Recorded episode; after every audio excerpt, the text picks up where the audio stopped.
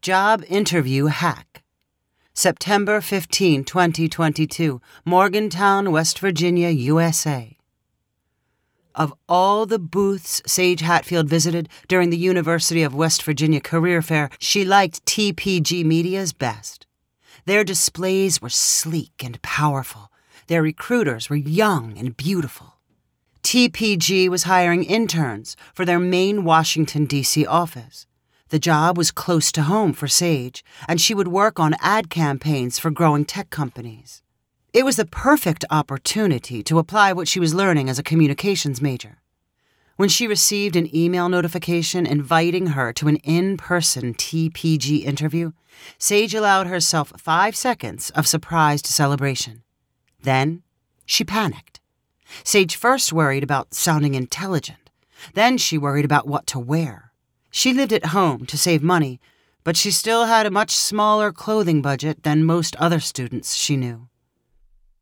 On the morning of the interview, Sage's mother helped calm her down. Together, they picked out Sage's most professional looking skirt. Then her mom helped pull Sage's hair into what she called a business bun. Remember, they'd be lucky to have you, Sage's mom repeated reassuringly. You're as sharp as a whip in a bushel of sunshine. Sage smiled without giving her mom's words much credit. She forgot all about them by the time she stepped into the little conference room the university had reserved for interviews.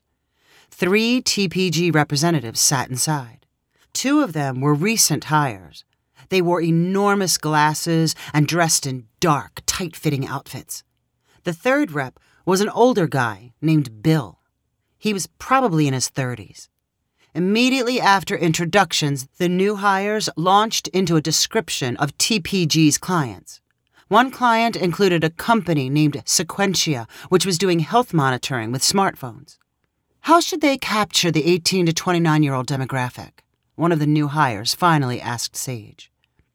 Uh, well, I guess using social media. What's their Instagram account look like? You think Instagram's most important? How about for video content? Maybe they should target lots of things, Sage nervously replied. Not concentrate on one? Um, I guess I don't know enough about them to say. How about a broader campaign than social media? interjected Bill. What do you think of radio and print ads? I think they're good, too, answered Sage, trying to sound agreeable. Do you listen to the radio? asked Bill. Not really.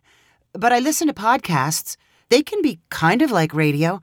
Is Sequentia advertising on podcasts? The interview continued at a breakneck pace. The new hires barely stopped to breathe as they shared opinions. Bill enjoyed contradicting them and challenging anything Sage could slip into the conversation. By the time it was over, Sage was sure she had not sounded very impressive, but she was starving for an invite into the TPG world. The optimist in her held out hope they saw potential, despite her raw answers and inexperience. How did it go? called her mom excitedly when Sage returned home for lunch. Sage let the screen door slam behind her and shrugged her shoulders. Could have gone better, I guess. But I think they liked me okay. Did they say when they'd call? Not really. They still have more people to interview. The first thing you should do is write a thank you note so you can get it in the mail. That way they get it before making a decision.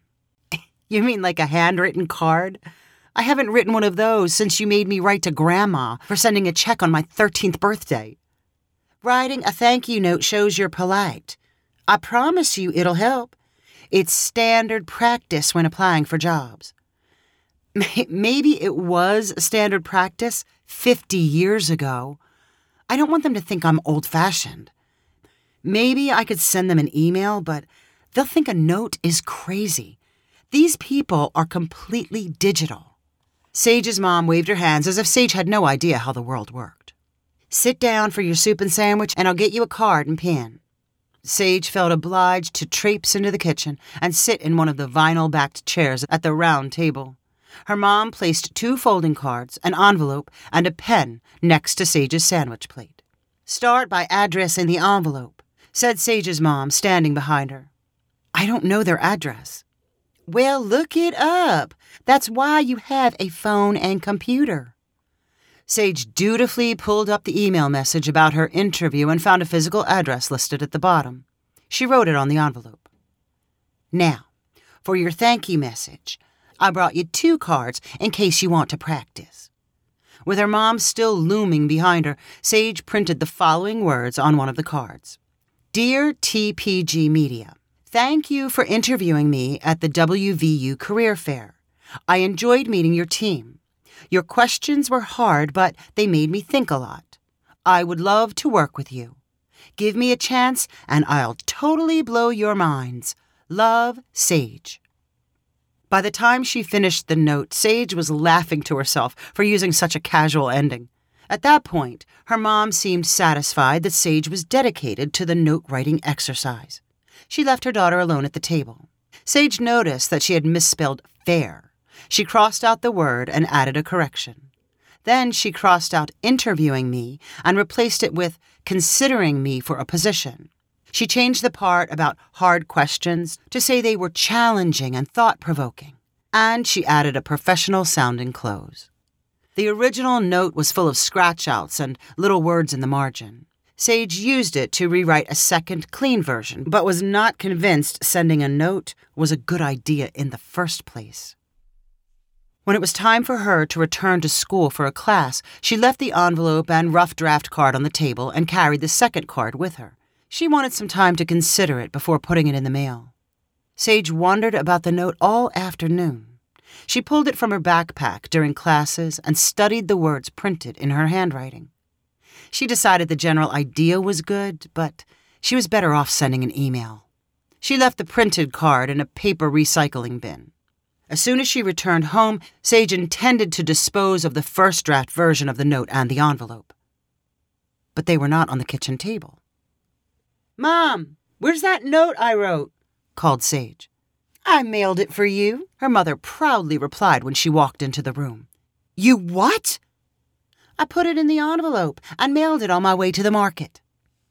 Sage covered her horrified face with her hands. Didn't you look at it? It had all kinds of mistakes. Ugh, they're going to think I'm an idiot who can't write or spell. Oh, I'm so sorry. I thought you were done with it. I was trying to help. Sage sat down and let her head drop to the table. It's okay, she said miserably. I'll find something else. I probably wasn't going to get it anyway. Almost as painful as the idea of losing the chance at the internship was imagining people at TPG laughing at her and her note. Over the next few days, Sage took interviews with two other companies from the career fair.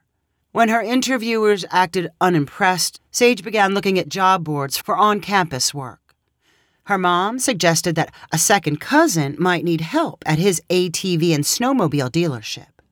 Sage appeared destined for a job answering boring email questions and designing boring Facebook ads. After a depressing week questioning her choice in college majors and whether she should be going to college at all, Sage's phone rang. The call was from an unknown number in the Washington, D.C. area code. Hello? Sage? This is Bill.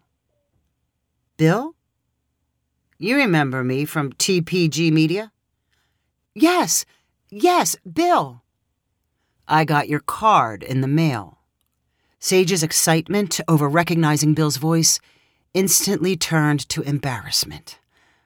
Why was he calling? To make fun of her? I'm sorry about that, said Sage weakly. What are you sorry about? I loved it. It showed real ingenuity. I like people around me with a sense of humor. I thought we had filled up our pool of interns, but I'm willing to open up another slot, if you're interested. Of course I'm interested, Sage blurted out. Then she remembered a piece of advice from her mom about not sounding too desperate. What I mean is, you're one of my top choices, but I'll need to compare the offer to some other possibilities. Bill laughed on the other end of the line. Okay, then I'll get that right over to you. If you enjoyed this story, please rank it on the website 500ironicstories.com. Please subscribe on the website to get weekly updates as new stories are posted. And please share with friends using the convenient links available.